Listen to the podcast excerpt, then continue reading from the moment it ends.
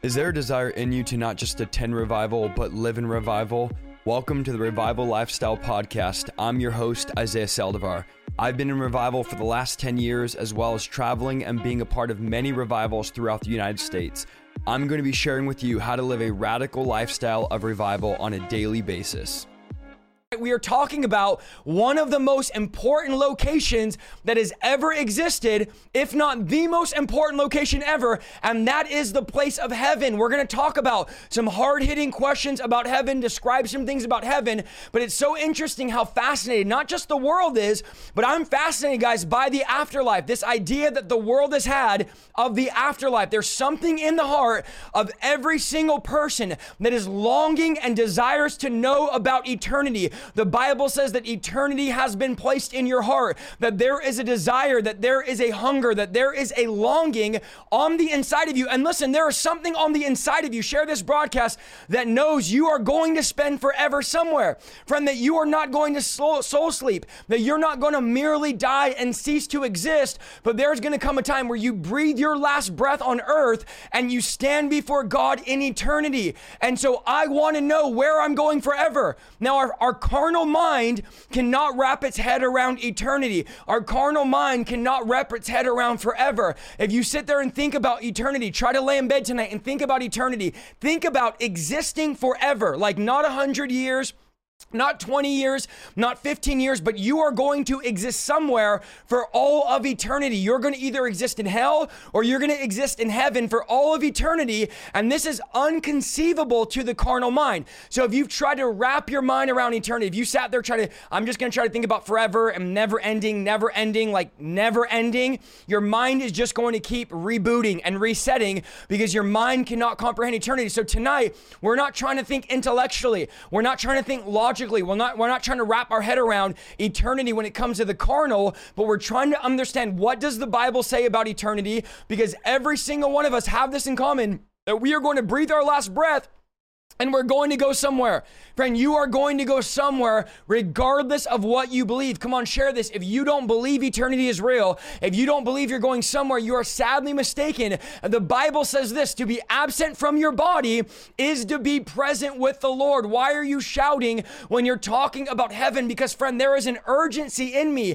There is an urgency in the body of Christ right now. There is an urgency in the world for us to get this gospel out there and to get this message out there because to be absent from your body. So if you are not in in your body, then you are to be present with the Lord and you will be judged. So there's no option about this. And I always think when people die tragically, the fact that they had no clue, they had no clue that the day that they woke up would be the last time that they woke up. That would be the last time they got dressed, the last time they walked out the door, the last time they said goodbye to their family. Because most people that die, they don't plan to die. Friend, understand very few people plan their death. Very few people plan out when they're going to die or get a deathbed. For most of us, we are going to slip out of this body. And if you've ever heard a story, or talk to someone that's died before. John Ramirez told me it's like slipping off your shoe when he died. It's like stepping through a door. You just cross the threshold and you're standing before God in eternity. And so you have to understand that this is one of the single most important topics that we can ever talk about. Because the reality is, every single breath you take, and I want this to sober you up, I want you to feel the fear of the Lord, I want you to share this broadcast. Every single breath you take is one breath closer to eternity somewhere. Every single breath, as I'm preaching, every deep breath I'm taking, I am one breath closer to standing in eternity. I am one breath closer to standing in the realm that is never going to end. And the Bible says this that a wise man thinks about death constantly but a fool only worries about today. And if I'm honest, guys, I constantly think about eternity. Death is always right in the forefront of my mind. I understand that at any moment I can pass out of this life. And I've taught you guys before that eternity is not in front of you, it's on the side of you. It's not like, in 20 years or in 30 years, I'm gonna stand before God. Listen, there's 2,300 of you right now listening to this. Every single one of us are not promised our next breath. And anytime a family member passed away or a friend passed away, we are reminded that we are mortal beings, that we all have the disease called mortality, and that we are not going to live in this body forever, although we will live somewhere forever in a different body, whether that's a bo- body made for glorification or a body built for destruction. We are going to live and exist for all of eternity. No one's escaping. Doesn't matter if you're atheist, doesn't matter if you believe you're going to exist somewhere forever. And what's amazing to me, and this is something I've always wrestled with, is that we will spend weeks and weeks planning a vacation, but we don't even think about, come on, help me preach tonight, but we don't even talk about or consider where we are going to spend forever. I don't understand this. How could we not consider where we're going to spend forever, but we consider how long we're going to go to Disneyland, what car we're going to rent, what, what hotel we're going to go to, and we plan for weeks and weeks and weeks to go to our dream vacation. But God is saying, when's the last time? Come on, let's get challenged tonight. When's the last time you planned where you're going to spend forever? When's the last time you planned where you're going to spend eternity? And we never even consider to think about this. And when we plan a vacation, what do we do? We look into the hotel that we're going to stay at. We look at what type of hotel. We look at the car that we're going to rent. We check out the different food places. Why do we do all this? Because we want to know about the destination that we're going to be spending time at. So we research all that we can research. How much more should you know the destination where you're going to spend forever at if you are a believer? If you are a follower of Christ, then guess what? You will be spending forever in a place called heaven. I want to know about that place. Now, my goal tonight is not to share a bunch of near death experiences, although I believe it is biblical and I believe it is possible to die on an operating table and to go to heaven and then come back. Because of modern medicine, we can bring people back to life. When people say, I was dead and I went to heaven and I came back in my body. That's very possible because of modern medicine. But that is not my aim or that is not my goal tonight, is not to tell you story after story of people dying and coming back. My aim is to see what does the Bible say about the actual place called heaven. So we're not talking about experiences that people had when they died and come back. That's subjective. And praise the Lord, um, that's great, but that's not objective according to the word of God. That's subjective and that's open to interpretation because people can flat out, and I've heard stories where I'm like, that's not God. People can flat out make stuff up and talk about stuff that's anti biblical. So, our goal is to talk about what the Bible says. Now, when we talk about hell, it often gives us a burden to share our faith to make sure that nobody goes there because hell is a very sobering topic. But as we talk about heaven, there should be a similar response because we want our friends and our families there with us. I want, listen to me closely, come on, help me tonight, share this broadcast.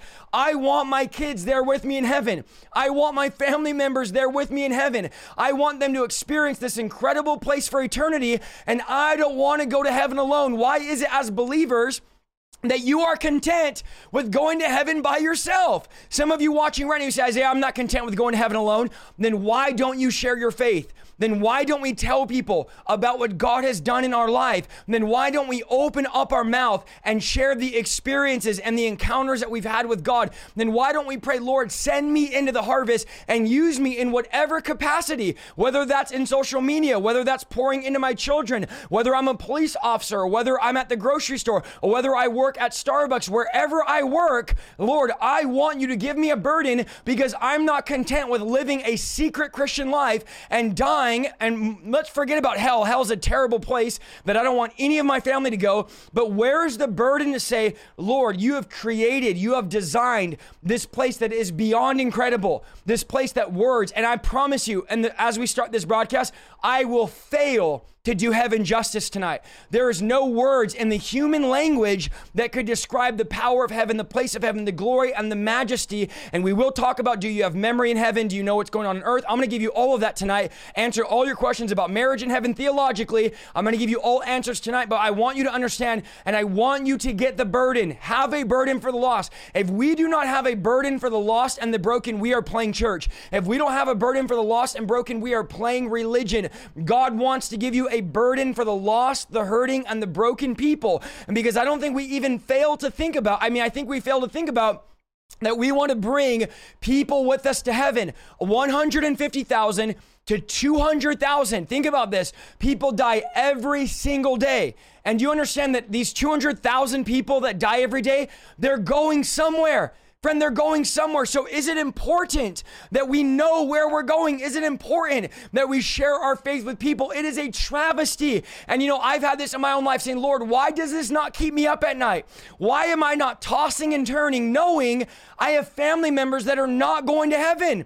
I have family members that don't know you. And there has to be a brokenness, guys. I get emotional talking about this because there has to be a brokenness in us to say, forget about all the glamour and the lights. I could care less less. What does it matter if we have all the followers, the fame, the career, and the money in the bank if we, all of our friends and family, die and go to hell because we failed to open up our mouth? Now, you cannot make people saved. You cannot force salvation. Come on, who am I preaching to? On anybody. But friend, there's it's a travesty when you when you don't realize the power that you have in God. You don't realize the burden that you need to have.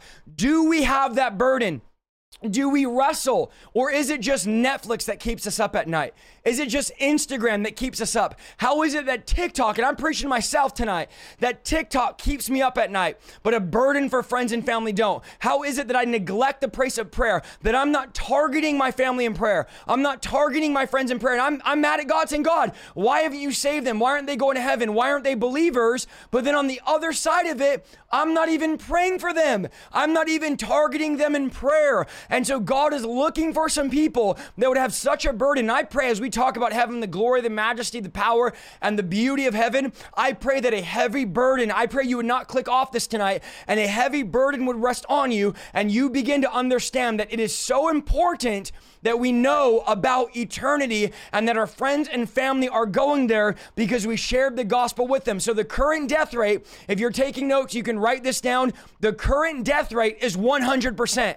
There is not one of you that are going to escape death. Every single one of us are going to die and there's no escaping it, that we're all mortal, that our lives are fragile, and that any moment we can pass into eternity. So I could literally, and this is not morbid, the Bible says the wise think about death constantly. I can pass into eternity in five minutes and not even finish this message. Is it a real reality that I could pass away in the next five minutes and not finish the message? Absolutely. That is not out of the realm of possibility. And so I need to live my life not going to get ready, but I need to my, live my life ready to be able to stand before God in eternity. In fact, David said in Psalms 39 4, Show me, O Lord, my life's end and the number of my days. So David's asking God to show him how many days he has. Let me know how fleeting my life is, David says says, You have made my days a mere handbreadth. The span of years is nothing before you. Each man, listen to what David says here, and I'm reading the chat here. Each man's life is but a breath. And this is David saying, Your life, listen to me, friend. And I just, listen, I get chills talking about this. Your life is fleeting. That means your life is escaping you. It's passing you by. You literally blink and your life is over. And he says, each man's life is but a breath. This is your Bible. So, this is what he's saying. When you go outside in the cold morning and you breathe out and you see your breath, as fast as you can see your breath appear in the cold weather, it's gone. And David said, that, my friends, is exactly how your life on earth is. You breathe out your mouth, the breath is gone, and your life is over. And that is how quick your life is here now, and then it is gone. And I'm not trying to depress you, friend. I'm trying to make you feel the weight of how serious eternity is and that why we need to seize the day. Listen to me. Why we need to enjoy our children. Why we need to live our lives for God. Why we need to be stop being so distracted by our cell phones, by our TVs, and by social media. And I'm going to be honest and open with you guys, as I always am as I preach. I am so frustrated with myself oftentimes by how much time I spend on this thing right here, my cell phone. Look, it's right by, it never leaves me, it's always by me. I am sickened by how much time I spend on my cell phone and I'm frustrated. Now, I don't even respond to your guys' messages, most of them, because I get 300 a day and I would have to become more of a slave to this just to get back to you guys. So, you know what I chose to do? Instead of being a slave to my cell phone, C E L L, and this becoming a prison for me, I said, you know what? I'm one person. I'll respond to the people I could get to, but I'm not going to slave. I'm not going to break my back and I'm not going to miss out on my life. And listen to me strong tonight so that I can respond to every single person because as I'm responding to you guys, listen to me, my kids are growing up and I'm missing it. As I'm responding to you guys, my life is passing me by fleeting. And so I want you to stop right now and understand that your life is passing you by, that you don't have time to sit around for hours and hours veg- like a vegetable on social media and on culture when your life is passing you by. Because here's the bottom line reality, friend, that one day I am going to sit in, in my 70s and I'm going to reminisce. And again, I fight emotions when I talk about this, but this is how real this is tonight. I will sit in my 70s and I will reminisce on times past and I will wish that I spent more time being present. I will wish that I spent more time living for God. Nobody lays on their deathbed, friend, and says, I wish I can go back so that I could have partied more. I wish that I can go back and made more money. I wish I can go back and I wish I would have wasted more time on Instagram, on TikTok. I wish I w- would have watched more TikTok videos. I wish I would have watched more Instagram and more YouTube and more Netflix. That is not how anyone says, I want to live my life right now as if I'm on my deathbed. Because here's the thing I'm on my deathbed right now. I'm living on my deathbed because the Bible says that Tomorrow is not promised to anybody, that your life is passing you by. And so I want to live as if I'm dying tomorrow. I want to live as if eternity is right in front of me, stamped on my eyes. And so I don't want to live my life thinking I have all this time to spend all day on Instagram and all day. And yo, I am preaching to myself. So don't sit back and say, Who does this preacher think he is? I am telling you, our life goes by too quick. Your children go from coming out of the womb to graduating high school, to graduating college, to all a sudden you blink, you go from being at the hospital with your kid being born, and you blink and you're at the hospital with your child giving birth and you're holding your grandkid. And that is life, guys. I know some of you are putting crying faces. You're crying right now. That's the reality. Feel the weight of the reality. Now, I'm 29 years old. I'll be 30 years old next month, and I think about this stuff. Some of you say, You're too young to think about this. Friend, I could remember yesterday. I could remember 15 minutes ago I was sitting at the DMV, I remember this vividly, about to get my driver's permit. I was 15 and a half years old. I got my permit the day I turned 15 and a half. And I felt like I had all this time and I felt like I'd lived five lives and I blinked my eyes. I was sitting in the DMV, 15 and a half, and I blinked and I'm turning 30 years old. I have four kids and I'm telling you guys, and my children are growing and my second one's about to start school. And I'm going, gosh, where is my time gone? Where is time gone? And this is what you feel right now. You feel this now. You feel this urgency and you feel this anticipation because your life is passing you by. And so, why do we keep waiting until we're at the end of our life to seize the day? I want to give you this challenge, friends. Seize the day because your life is fleeting and you're going to spend forever somewhere. In fact, Jesus said in John 14, 1, do not let your hearts be troubled. Trust in God, but also in me. In my Father's house are many rooms, and if it were not so, I would not have told you. He said, I'm going to prepare a place for you, and if I go and prepare a place for you, I will come back and take you with me so you could also be where I am. So Jesus makes this promise that I'm going to go with you. I'm going to go and prepare something for you. So no matter what you're going through, listen to me. There is coming a day where all of this in this life is going to fade away, where sickness is going to fade away. Come on, help me preach where depression is going to fade away, where fear will fade away, where hate and envy will be non existent, there is coming a day where every tear will be wiped away. Jesus, right now, as I'm preaching, right now, Jesus is preparing something for you and me. He is preparing, the Bible says, a place for us. There is a dwelling place that God is preparing for his people. Now, this is only for his people that he's preparing. Um, this is a benefit of being a son and daughter of God, which the Bible says that God gives us a right to be a son and daughter of God. Jesus is preparing something. Revelation 2 21 4 says, He will wipe away every tear from their eyes, and death shall be no more, or death will not exist. Neither shall there be mourning, neither shall there be crying, neither shall there be pain, for the former things have now passed away. So, friend, I want to tell you that your storm is not going to last forever. And there's been moments where I've gone through hard times, and this is what Paul said I consider these present trials nothing in comparison to the glory that lies before me, that's waiting for me. But there is a promise of heaven, there is a promise of eternity that is waiting for us if we put our faith in God, if we trust in God. So we have this incredible promise. Now, Jesus also came to deliver us, and this we're going to also see tonight, and God's going to do this tonight supernaturally deliver us from the fear of death. I do not fear. Let me just say this. I'm not bragging, but I'm going to show you this. I do not fear death whatsoever. In fact, if I'm being honest, I look forward to dying. I remember before I was a believer, I was so afraid to die. I mean, I had this constant fear of death. I don't know what it was. Well, I know what it was. It was demonic and it wasn't, I was not a believer. I remember getting saved and now I don't fear death. I look forward to death. If you fear death, I believe that God wants to deliver you tonight because Jesus came to deliver you from the fear of death. Well, how do you know? Because Hebrews 2:14 says, "So that by his death he might destroy him Oh, I love this preaching, who holds the power of death. So, by the death on the cross, he might destroy him who holds the enemy, the power of death, that is the devil, and free those who all their lives were held in slavery by the fear of death. So the Bible says in Hebrews 2:14 that Jesus destroyed the one the power of the one that holds the power of death, which was the enemy. Because remember, Jesus took the keys of death back from Satan and he freed those who lived their entire lives and were held by the slavery of the fear of death. If you are afraid of dying, you are a slave to the fear. You are a slave. You're living in slavery. Did you hear that? God wants to set you free from the fear of death. And I believe tonight, by the power of God and by the word of God,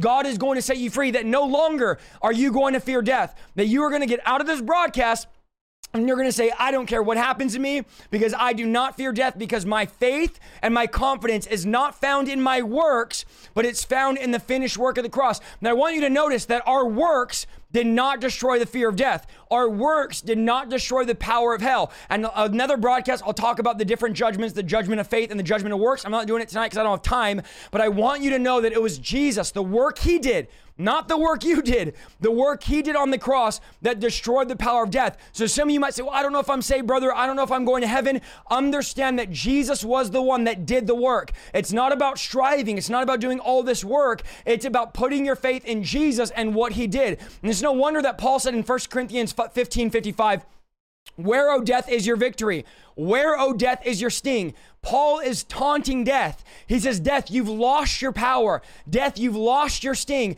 Jesus has overcome death, hell, and the grave. And a relationship with Jesus will deliver you from the fear of death. Now, listen, those that have no relationship with Jesus, of course, they fear death and they should fear death because the only thing waiting for them is a fiery lake of eternal fire. That's the only thing waiting. But those of us that are believers, we have nothing to fear. Now, if you don't have a relationship with Jesus tonight, do not gamble any longer. Do not mess with this any longer. Do not ch- take any chances any longer. Eternity, write this down, is too long to be wrong. Now is the day of salvation. Now is the time to get saved. I believe some of you tonight, after you hear this, you're going to be like, I want to serve God. I want to know God. I want to spend forever with God. I want to get serious about the things of God. I'm tired of playing religion. I'm tired of playing games. I need God in my life. Now is the moment moment.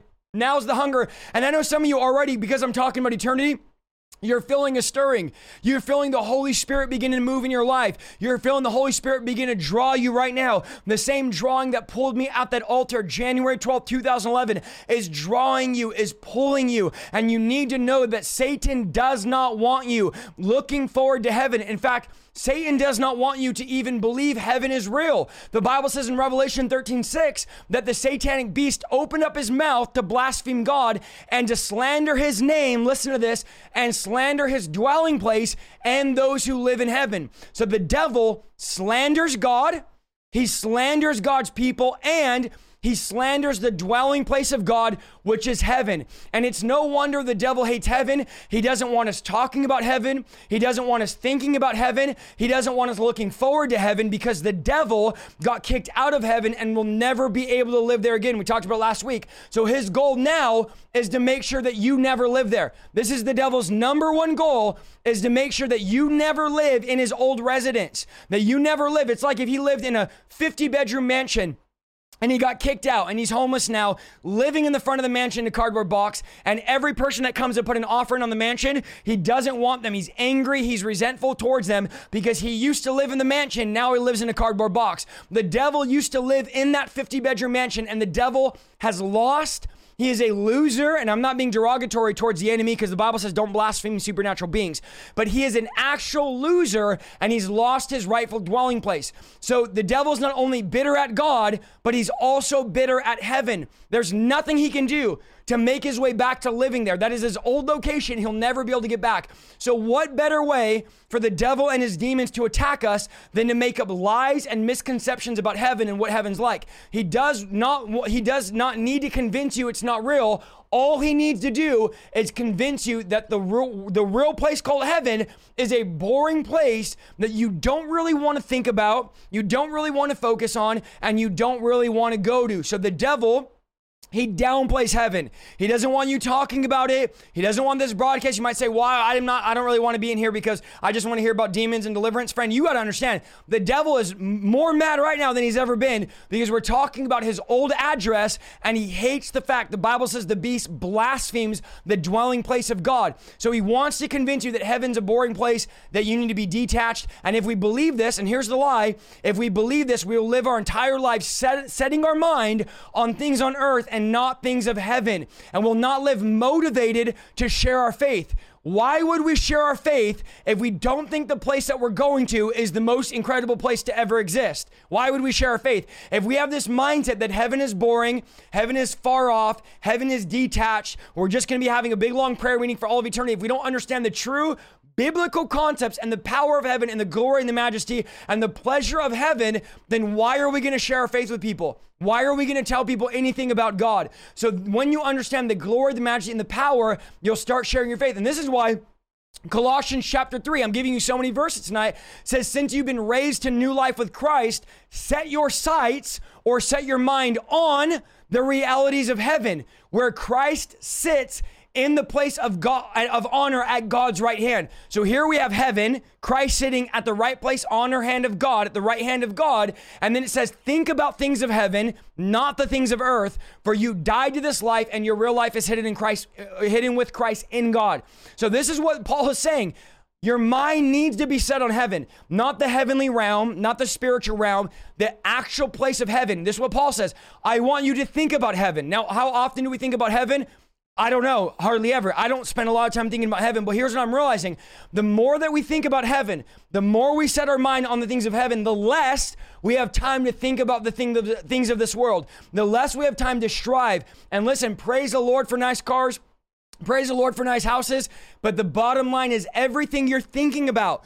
The, I can't wait to get the car, the job, the house, the kid, the career all of that is going to be dust one day. So here's what the writer is saying. You need to think about the things of heaven. Think about heaven because your mind and your your your um, mind needs to be set on the eternal realm.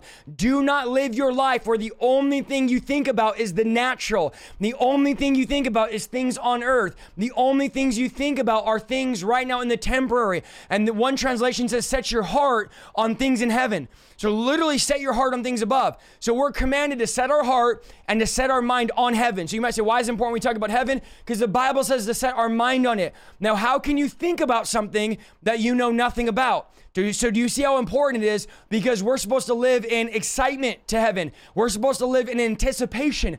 God designed us to live in anticipation of heaven. That the Bible says that this earth, this body is just a tent. We are just passing through. How many know you don't live in a tent permanently? You go camping for a week, you live in a tent, and you pack it up. That's what this body is. That we are passing through. We are sojourners, that we are pilgrims in this land, and this place is not our home. This physical place is not our home, that we're actually going somewhere. It's like when you go on vacation, you stay at a hotel. You didn't go on vacation to stay at the hotel, you went on vacation to go to the theme park. The hotel is merely a part of the journey, but you actually went for the theme park. Heaven is what we're actually aiming for. We're currently living in a hotel. Earth is a hotel. It's a natural, temporary dwelling place, but it's not our home. This is not your home. So don't get so comfortable Some of you are so comfortable. It's like, would you go to a hotel? And I've been to hundreds of hotels traveling for the last 10 years.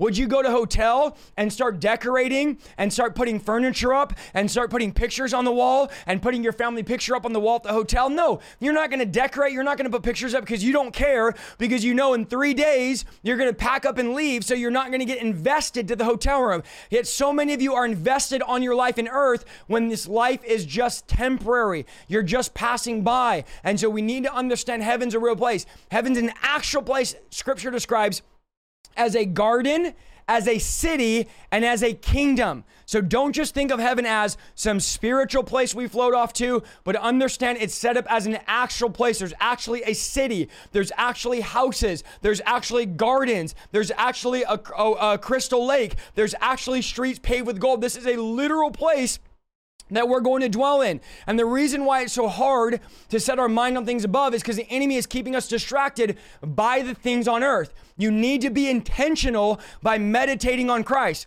You need to be intentional on focusing on heaven and focusing on Christ. Your mind is not going to think about heaven by chance. You're not going to be sitting one day going, Oh, I really want to think about heaven. You have to be intentional about thinking of heaven. And I don't know if I'm the only one tired of living for this earthly life. Am I the only one tired of being wrapped up on the things of this world? I want to set my mind. Come on, type one in the chat if you're with me. I want to set my mind on things on heaven. I want to set my mind in heavenly realities where Christ sits at the right hand of God the Father. I don't want to live my life separated, detached, or disconnected from the reality of heaven.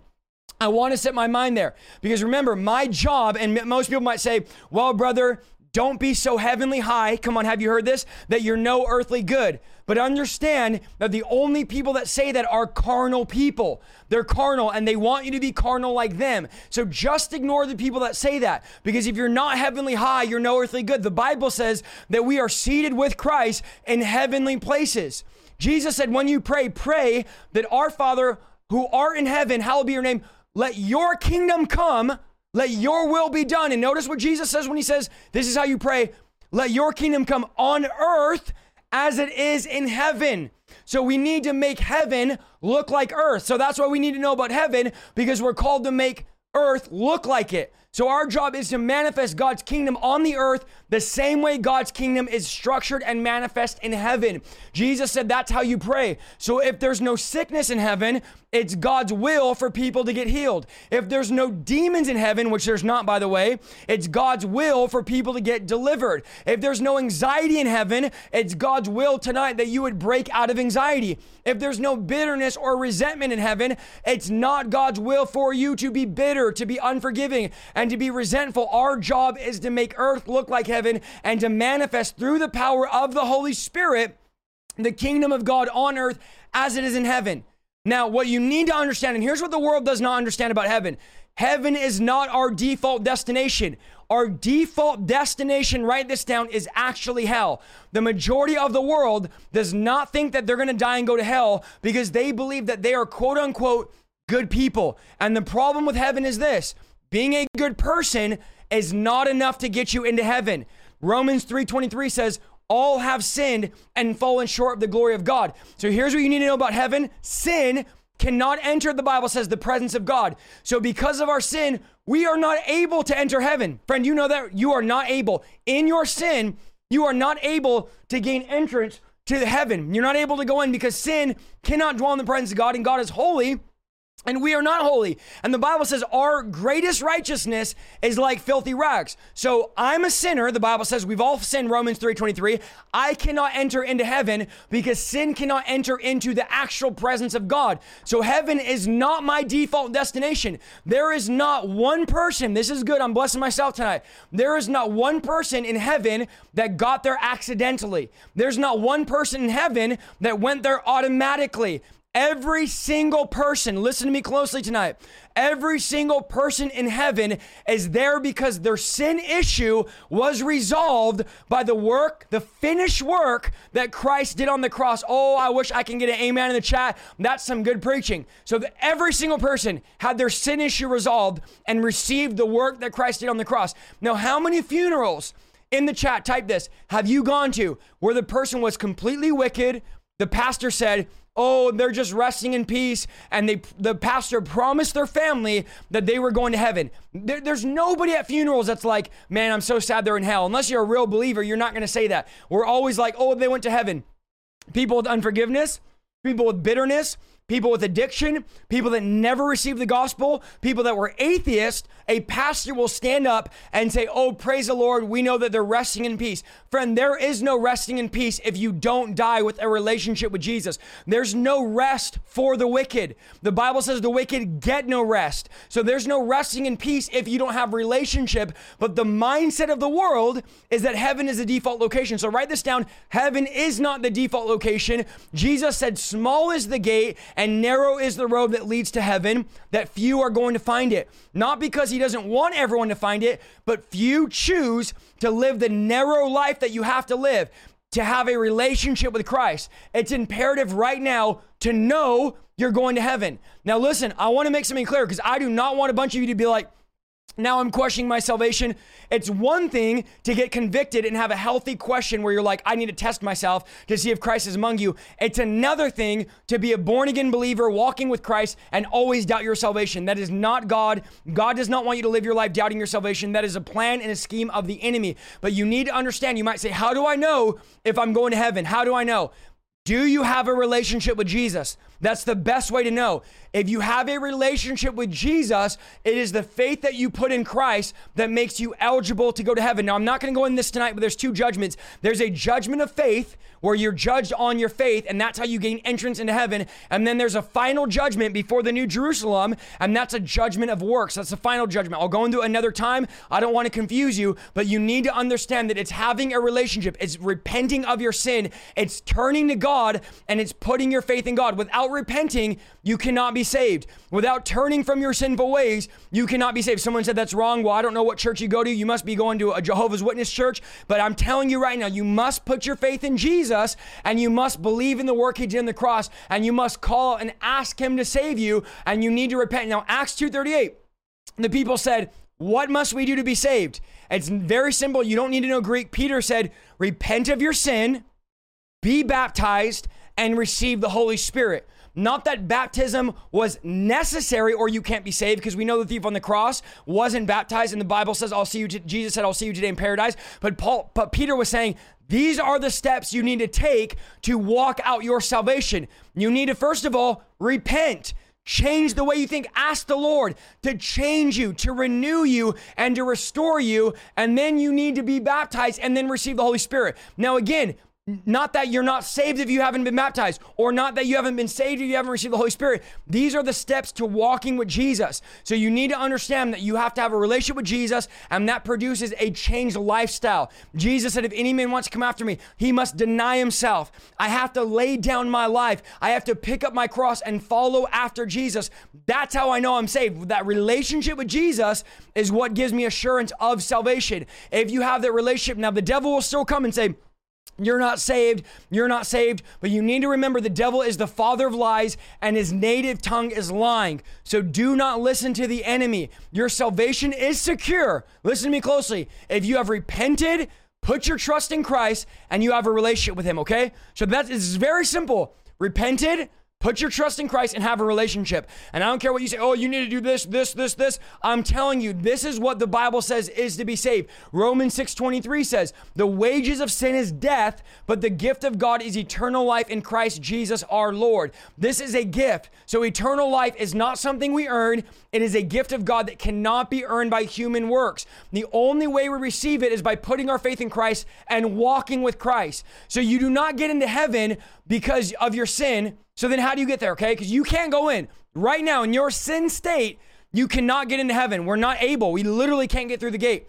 Second Corinthians 5:21 has the answer of how we're going to get in because we can't get in in our own nature. The Bible says in Second Corinthians 5:21 that God made him Christ who had no sin, listen to this, to be sin for us so that in him we might become the righteousness of God. So you cannot get into heaven Heaven is not your default location. You, by default, are on your way to hell. Christ says, so that you can make it in, I'm going to become your sin. The one that knew no sin became sin. Okay, it's not works. You cannot gain salvation through works. I'm going to become your sin. And guess what? You're going to become the righteousness of God. This is imputed righteousness. This is not righteousness I've earned. It's not because Isaiah lives holy. It's not because Isaiah did anything special. It's because I put my faith in the finished work of the cross.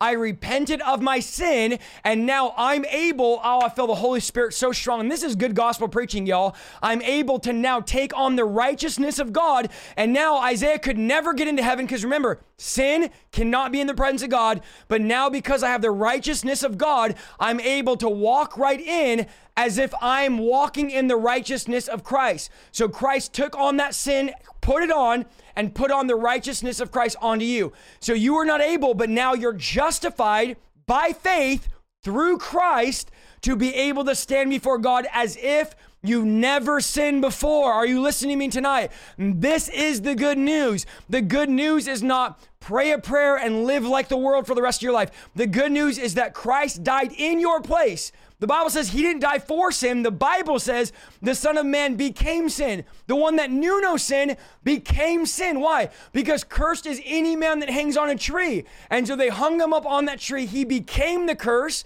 so that the Bible says you can become the righteousness of God, so that you're able to stand before God as if you never sin. Now, is there any other way, Isaiah, that I can get into heaven? Is there any other way? Say I don't have relationship. Say I went to church and I and I went, but I didn't really have relationship. I didn't really believe. I kind of went once a year. Is there any other way? No. Acts 4:12 says, "Salvation is found in no one else but Jesus, for there is no other name uh, given unto men, which we may be might, must be saved. So there's no other name. Nobody, listen to this, is going to get to heaven because someone else had a relationship with God for them. No one's going to get to heaven because their parents were saved. No one's going to get to heaven because they had a friend that went to church. Nobody is going to get to heaven because they were raised in church. That is not an, a prerequisite to getting in. There's not. I know somebody in here. Please let me in. None of these things are going to help you because there's no other name and no other way to get in but through Jesus. He's the door, He's the entrance. Don't let any other pastor, preacher.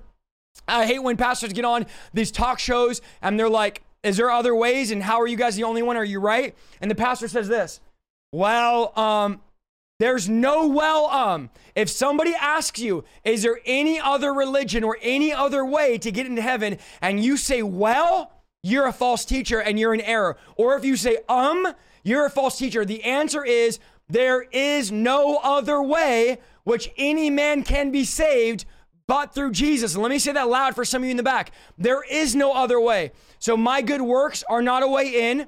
My mom being a Christian, listen to me, teenagers, is not a way in. My cousin being a preacher is not a way in. Being raised in the church, listen to me, young people, is not a way in. I wish somebody told me this, but I have to work out my own salvation through fear and trembling. Now, let's talk about what heaven is actually like. Now, we've d- discussed on how to get there.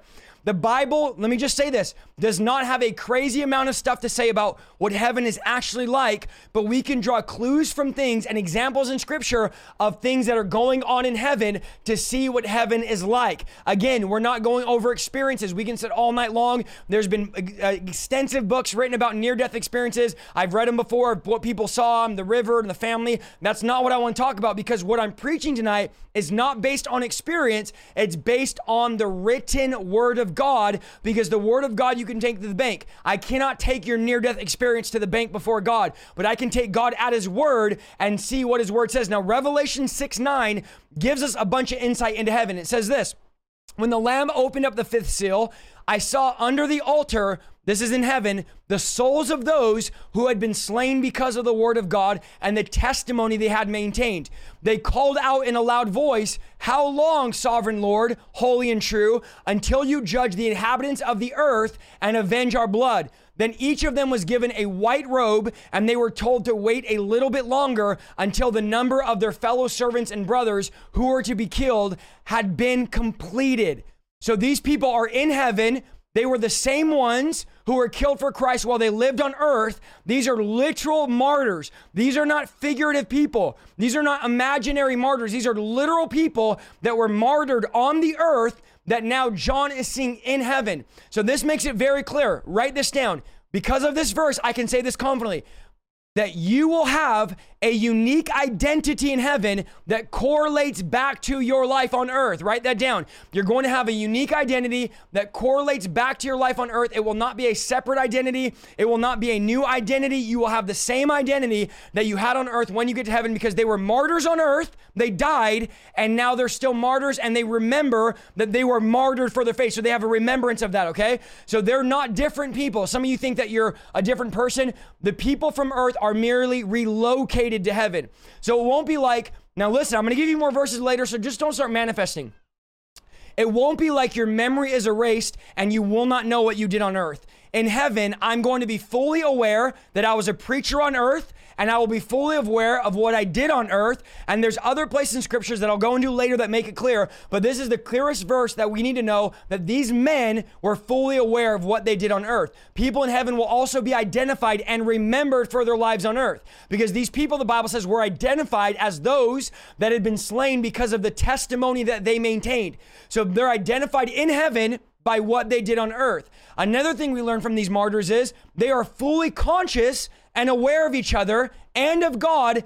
And listen to this this is not Isaiah's theology, this is your Bible. And they were aware of the situation going on on earth, which I'm going to share about later. In fact, they actually knew, according to Revelation, they knew the people that had killed them and they knew that the men, the people that killed them, had not yet been judged. So they clearly, what do they remember? Their life on earth, and they remember how they died. They remember they died as martyrs. So they did have a, they did have an idea of their life on earth. I know many people say when you get to heaven, you're not going to know how you die. You're not going to know anything about people. Your family, your friends are all going to be. We're going to go into that, but you need to understand they were fully aware. Now we often teach or think people in heaven are detached from what God from what God is going what's going on in earth or what God is doing in the earth. But this makes it clear that these people in heaven that John is seeing, these are people in heaven under the altar are fully aware of what's going on on the earth. In fact, it says in verse 10 that they ask God to intervene on earth and to act on their behalf. So those in heaven are free to ask God questions. So can you ask God questions according to this verse? You can ask God questions in heaven. Come on, that's a win right there. Which means there is also, so if you can ask questions, it also means there is a need to learn in heaven. So if you're in here like, am I to learn in heaven? You're to learn stuff in heaven. People in heaven do desire understanding and knowledge because they're asking God a question. You would never need to ask a question if you didn't have a need or desire to learn. So if we automatically say we got to heaven and we knew everything, we wouldn't need to ask questions. But I believe that a billion years, this is my belief, okay? A billion years will go by in heaven and we will still have so much to learn about God. Think about this the seraphim. A trillion years go by, and the seraphim look at God and they sing holy, holy, holy as if they've never seen him before. This is the awe. Now, I know you're in your mind, you're like, how does this make sense? It will never take a billion years. Friend, a billion years will go by and you'll barely start to understand the knowledge of God and learn about God. So, heaven is going to be a place of complete exploration, a journey we go on where we're continually learning. They also ask, how long until God judged these people? Showing that, listen to this, there's also an understanding of time passing in heaven. Here's their question How long, how much time until you judge these people? So, heaven also, again, time is relevant. People say time's irrelevant in heaven. You're not going to know time and it's not going to matter what's going on on earth. There's a relevant understanding of time even in heaven because these martyrs said, and this is only like five verses I'm drawing all this out of. These martyrs said, is now the time. When are you going to judge these people? We know we died on earth as martyrs. We know we're in heaven now. We're aware of God. We're asking God questions and we want to know when. So, here's the next question I want to go over Do people in heaven remember their life on earth? Now, I believe the answer is yes not only because of the martyrs we just talked about, but according to Luke 16 25, it talks about the rich man and Lazarus, and it describes how God comforts us when we live a life of agony or pain. So the Bible says that God comforted this poor man. Remember, the dogs were licking his sores in Luke 16 25. And the, the poor man was being comforted because the Bible says he lived a life of agony or pain. So think about this. Some of them that say, How I will never remember my life on earth. Why would God need to comfort you, your agony and pain, if you have no memory of the bad things that happened to you? Why would you need to be comforted? So the Bible says in heaven, he's being comforted because he lived a life of agony and pain. So it's clear he remembered his life, and now God is comforting him because he went through agony and pain. Also, the Bible says, listen to this. Okay, someone said they don't agree. That's okay. You don't have to agree. Let me give you more verses. Also, the Bible says that we will give an account when we die. So we're going to die stand before God. Now we're in heaven and we're going to give an account even to every word spoken. So think about this. If we didn't remember anything, how would we give an account for anything? If our memory is wiped clean, what could I give an account for if my memory is wiped clean? But it seems as if we'll have an elevated memory. So our memory will probably be actually better than it is on earth because we're going to take an account. I can't even remember what I ate yesterday, let alone every word that I've spoken. So in heaven, you're not going to be a different person because again, go to Revelation. Revelation says they were martyrs on earth and they're martyrs in heaven. You're not going to be a different person. You're going to be relocated out of your natural body into a glorified body and transformed. Will there be some memories deleted? Possibly but your identity will not be removed. Now, is it possible God can remove certain memories? I think more than likely there will be memories that get removed, like when we get to heaven, negative memories, trauma. I believe those will probably get removed. But remember, the Bible says that God comforted him in heaven because of the pain and agony he went through on earth. So God can remove memories, but you will still have, according to scripture, again, you don't have to agree with me. You can debate me. Go read the scripture. That's what I'm giving you. So I am fully convinced that we will have a memory of our life on earth. It's not just start over. I don't know what's going on. The martyrs knew what was going on. Okay. Next question I want to go over. Again, you don't have to agree with me. I'm giving you verses here.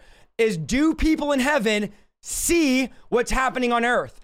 Well, we know because I just told you that the martyrs in heaven knew that their persecutors had not yet been judged. So the martyrs were able to somehow know or somehow see that they'd not been yet judged. And the Bible says this when Babylon is brought down, an angel points out to events happening on earth. And here's what the angel says Rejoice over her, O heaven. Rejoice, saints and apostles and prophets. God has judged her for the way that she has treated you. So the angel specifically addresses people living in heaven and indicates that they are aware of what's happening on the earth. So now the angel's telling the people, this is what's going on, and they have some type of knowledge. Again, this doesn't mean you're gonna know everything, guys. Listen to what I'm saying. Don't twist what I'm saying, but they do have knowledge of what's going on in the end time church and the end time army. Okay, Revelation 19 says, There is a roar of a great multitude in heaven shouting, hallelujah, and praising God for specific events of judgment that took place on the earth. Think about this. God judges something in the earth, and Revelation 19 says, A great multitude. These are not angels. Think, listen, a great multitude in heaven is shouting hallelujah and praising God. Now, if people in heaven couldn't see what's going on on earth, then how are these people knowing to shout and praise when God is vindicating his people? How about this one? This one's gonna, if you're, now I already know you religious people, you're squirming, you're manifesting, you're gonna manifest more when I show you this. First Samuel chapter 28. I, I did a whole video called Familiar Spirits on this. First Samuel 28, the witch of Endor. There's a witch in Endor that Samuel, I'm sorry, that Saul tells to come, okay? Saul asked the witch of Endor to summon Samuel. He says, Will you bring Samuel back from the dead so I can talk to him? The witch summons Samuel from the dead, is freaked out because Samuel actually comes from the dead. He's terrified, and Samuel remembered what Saul had done before Samuel died, and he was aware of what happened since he died. So think about this Samuel dies. The witch of Endor conjures up, calls Samuel back to the earth. Samuel appears, and Samuel knows the things that Saul did after Samuel died. So, how did Samuel know the things that Saul did after Samuel died?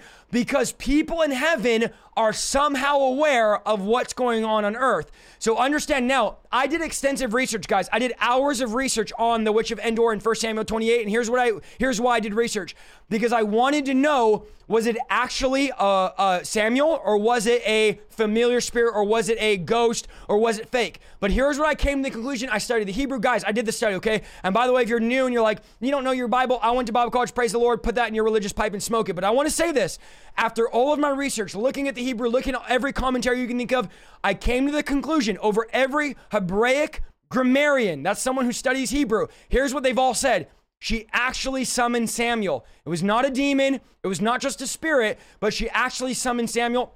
Now, I don't know how God allows this or why this would happen. I can't explain that. But I just want you to know Samuel was aware of what Saul did and remembered, even after he died, what Saul did. Another indication, again, according to scripture, that we know what's going on from heaven into earth. Okay, Luke 9, let's look at this. Talks about the transfiguration where Moses and Elijah showed up, and I'm sure they were fully aware of what was going on when they appeared. So Moses and Elijah showed up on the Mount Transfiguration. Now, Moses and Elijah are talking to Jesus, and they're not confused. They're not like, well, what's going on down here? And fill us in. What's going on? They knew what was going on when they appeared. Another indication that people in heaven can know what's going on in earth. Okay.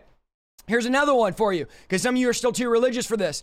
Hebrews 12 1 says, run with perseverance the race marked out for us. And this is creating the mental picture of Greek competitions, which fans were wa- sitting up high watching the ancient stadiums and watching the Greek athletes. And this is what the Bible says the great cloud of witnesses, referring to saints who have gone before us, whose accomplishments on the playing field are now part of history. So here's what Hebrews is saying run the race run the race. So it's, it's speaking of a uh, Greek competition because you have a cloud of witnesses, you have an arena, a stadium event, arena of those that have died before you and went to be with the Lord that are cheering you on. They're actually cheering you on. So what does that mean? It means there's it's a possibility again. I'm just interpreting what I believe the Bible says. You don't have to agree with me. I don't I don't benefit off of you agreeing with me. So, this is what he's saying. These spiritual athletes of old are now watching us, cheering us on from the great stadium of heaven, looking down on the field of earth. So, earth is the field, it's the football arena, and heaven is the stadiums where they're cheering us on. Now, some of them argue, like, well, that was this, meant that may referred to faithful service, all that, but this is clearly demonstrating that heaven is aware of what's going on on earth. Now, there's more we can say, but I'm, I'm telling you right now, there's some type of awareness of people in heaven. There will be an awareness, I believe this through scripture. There will be an awareness that when you're in heaven, you're going to actually be able to see what's going on to an extent on earth. Now, is God going to show you everything? I don't know, but there will be an awareness of people on earth and what is going on. Now, some people say, I know my grandma's looking down on me. I know my grandpa's looking down on me. I know my child's looking down on me. And to be honest with you guys, I used to be like, that's that's that doesn't make sense. That's dumb. No, your grandma's not looking down. But as I study scripture and read the Bible and read the book of Revelation, study heaven, I'm starting to think that actually that could be the case. That you actually could have a grandparent that's looking down on you, cheering you on, so that you would run the race with endurance. Now, some of you can say, um, how could you be in heaven and see bad things on earth? Well, Think about this. Again, this is going to mess with all you religious people, but just think about this. You say, How could you be in heaven and see earth because you'd see bad things? And the Bible says there's no tears. The Bible says in the New Jerusalem, there's no tears. But stay with me here.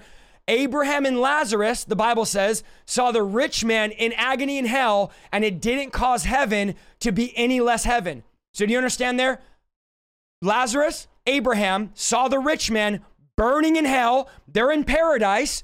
They're in heaven and they can see him burning in hell and they're in heaven. So that makes it clear that it's you still can see things from heaven to a certain extent. Again, don't argue me, don't get mad at me. Go read your Bible. It's clear some of you don't because you're confused by all this. Okay. So angels in heaven also can see the torment of hell, but it doesn't remove the joy. Um, some people quote Revelation 21 4. Here's what that says. He'll wipe away every tear from their eye, but you need to remember when it says he'll wipe every tear away, it's talking about the New Jerusalem. Revelation 21 is when we get introduced to the concept of the New Jerusalem, and it's saying that once the New Jerusalem comes, then every tear is going to be wiped away. There's going to be a new earth. This is where Satan is thrown into the lake of fire for all of eternity, and every tear is going to be wiped away. Why? Because there will be no evil, there will be no wicked. But we're not living in that heaven, we're living in the present heaven. Remember, there's another heaven coming. I didn't know how to say this, but there's a lot more religious people than I thought in the chat tonight. There's another heaven coming called the New Jerusalem. And the Bible says the current earth and the current heaven will pass away, and there will be a new earth and a new heaven. So the heaven I'm preaching about is the current heaven, not the New Jerusalem. Again, people are going to manifest because they don't read the Bible. Okay. Will we become, next question, will we become angels when we get to heaven? All right. No, we won't. When you go to heaven, you're simply relocated from earth to heaven. You're not changed into an angel. So, all of you that think you're going to be a spirit with wings floating around and you're going to be an angel, you will not be an angel. Angels are angels and humans are humans. Angels will be there and they will be interacting according to the book of Revelation. Because in Revelation, go read it. Because later some of you need you because you don't read the Bible enough. I can tell by your comments here. But you're gonna angels are gonna be in heaven interacting with people in heaven. But angels and humans are different people. So you will not be an angel. You will have the same identity you had on earth with a glorified body in the present heaven. Angels will have their own identity, their own story, their own assignment, and you will have your own identity, your own story, your own being, but you will not turn into an angel. Okay. Will we have families and friendships in heaven?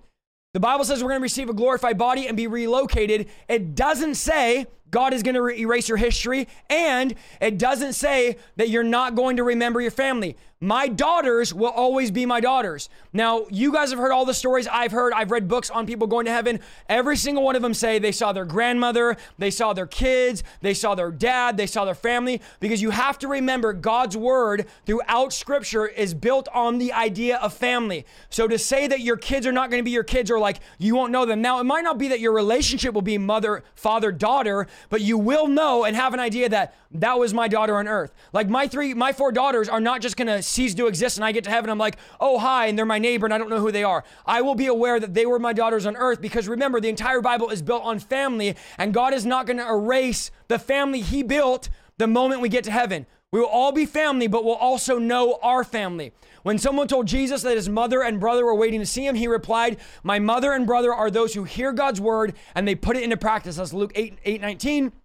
Jesus was saying that devotion to God creates a transcending transcending tie that supersedes biological ties. So we will not just have family in heaven, but you will be attached to the global body of Christ. In other words, everybody in heaven is going to be your family because you're going to be attached because Jesus said, "Those that are my Father are those that do the will of my Father." Jesus also said that those who follow him will gain brothers, sisters, mothers, and children. That's in Mark 10 29. Again, I'm giving you guys verses, so don't don't start manifesting on me. So, yes, you will be aware. I believe, again, I believe you're going to be aware of your children. Not that you'll have a mother father relationship. Um, I'm sorry, not that you'll have a father daughter or a mother son relationship, but you will be aware that those were my kids on earth. It's not just going to be a race. Like you get to heaven, God's like, okay, you have no family, you had nothing on earth, and you're just going to exist up here. That's not how heaven works. Okay. Next one, and we're going to get more controversial because I because it's the word of God. Will there be marriage in heaven? So one group of religious leaders, the Sadducees, tried to trick Jesus with a question about marriage in heaven. And they didn't these guys didn't believe in the resurrection of the dead. And they tried to make him look dumb, and they told a story of a woman who had seven husbands that all died. And they asked him, "Now then, at the resurrection, whose wife will she be of the seven since they were all since they were all married to her?" And that's in Matthew 22, 28. Jesus responds, listen to me, okay. At the resurrection, people will neither marry nor be given in marriage. They will be like the angels in heaven. So, do angels marry in heaven? Angels don't marry in heaven. So, we will be like the angels in heaven. So, the Bible doesn't teach there will be no heaven. It teaches there will be one marriage, and that's between Christ and his bride, and we are going to be part of that. Ephesians 5:31 says, "For this reason a, a man will leave his father and mother and be united to his wife, and the two will become one flesh." And this is a profound mystery, Paul says. He says, but I'm talking about Christ and the church. So, earthly marriage, think about this, is merely an echo of the ultimate marriage between Christ and his church. Okay. So in heaven, will I be married to my wife? And the answer is no. Okay. So let me be clear because some of you are confused. I will be aware that my that was my wife on earth, but I won't be married to her. I believe that there because here's the reason there will be no need for marriage. Marriage, the ultimate marriage will take place, which is the marriage between Christ and his bride. Will, will we still be friends? Will we still know each other? Yes, but we're not going to have the institution of human marriage. The institution, listen to me, of human marriage will end because it's fulfilled its purpose because the purpose of marriage is to be a shadow of Christ's relationship with us. So the reason why there will be no marriage is because the purpose of marriage will already be completed. The purpose of marriage is to be a shadow of Christ's relationship with his church. That's according to Ephesians 5:31. So that's why Jesus says you'll neither be married or marry because the point of marriage will already be accomplished at the wedding banquet, the marriage of the Lamb. So God is not just going to say, You'll never be able to see your wife. You'll probably know, oh, on earth, listen to me closely. You'll be like, oh, yeah, on earth I was married, but in heaven we don't need to be married because there's no one given to marriage nor married like the angels. So I hope that makes sense to you guys. So you will be aware that was my wife. Now we're just friends, best friends, however you want to say it. But remember, there will be no need for marriage because marriage will be accomplished, God's purpose for marriage. So God doesn't replace, or usually God doesn't replace original creation, but when He does, He replaces it with something better, not worse. So God's not going to remove marriage altogether. He's going to fulfill the purpose of marriage. Now, I want you to think about this. The notion, think about this, that our relationships, our friends, and our families will be lost in heaven does not make sense and it's unbiblical. There's no verse, listen to me closely. There's no verse that says you won't know your family in heaven, you won't know your wife in heaven. You won't know your, uh, your life on earth because all the verses I'm giving you are pointing to the fact that you will be aware of what's going on in heaven. Now, will heaven be boring? People say, well, I'd rather have a good time in hell than be bored in heaven. And many people imagine hell as this fun place where you party and you hang out, and that could never happen in heaven. But, friend, understand people say hell's a barbecue, and I always tell them it is a barbecue and you're on the grill. There is no such thing as partying in hell. Hell is a place of torment. It's a place of isolation. It's a place where friendships and good times don't exist. Hell is the opposite of heaven. There's no relationships in, hev- in hell. There's no family in hell. There's no talking to people in hell. There's nothing good about hell. It's the exact opposite. So hell is going to be boring. Hell is going to be the worst place that's ever existed. Heaven is going to be enjoyable, fascinating, fun, refreshing, interesting, because all of those things derive from God. In fact, let me tell you what King David wrote in Psalm 16 11. He said, In your presence is fullness of joy. At your right hand are pleasures forevermore. So, in the presence of God, there's pleasures evermore. God invented pleasure. God is the inventor of excitement. God is the inventor of passion. God is the inventor of joy. God is the inventor of fun. And so, heaven is not going to be boring. You are going to have a trillion years will go by, and the word bored will not exist in your vocabulary. There's no such thing as bored in heaven.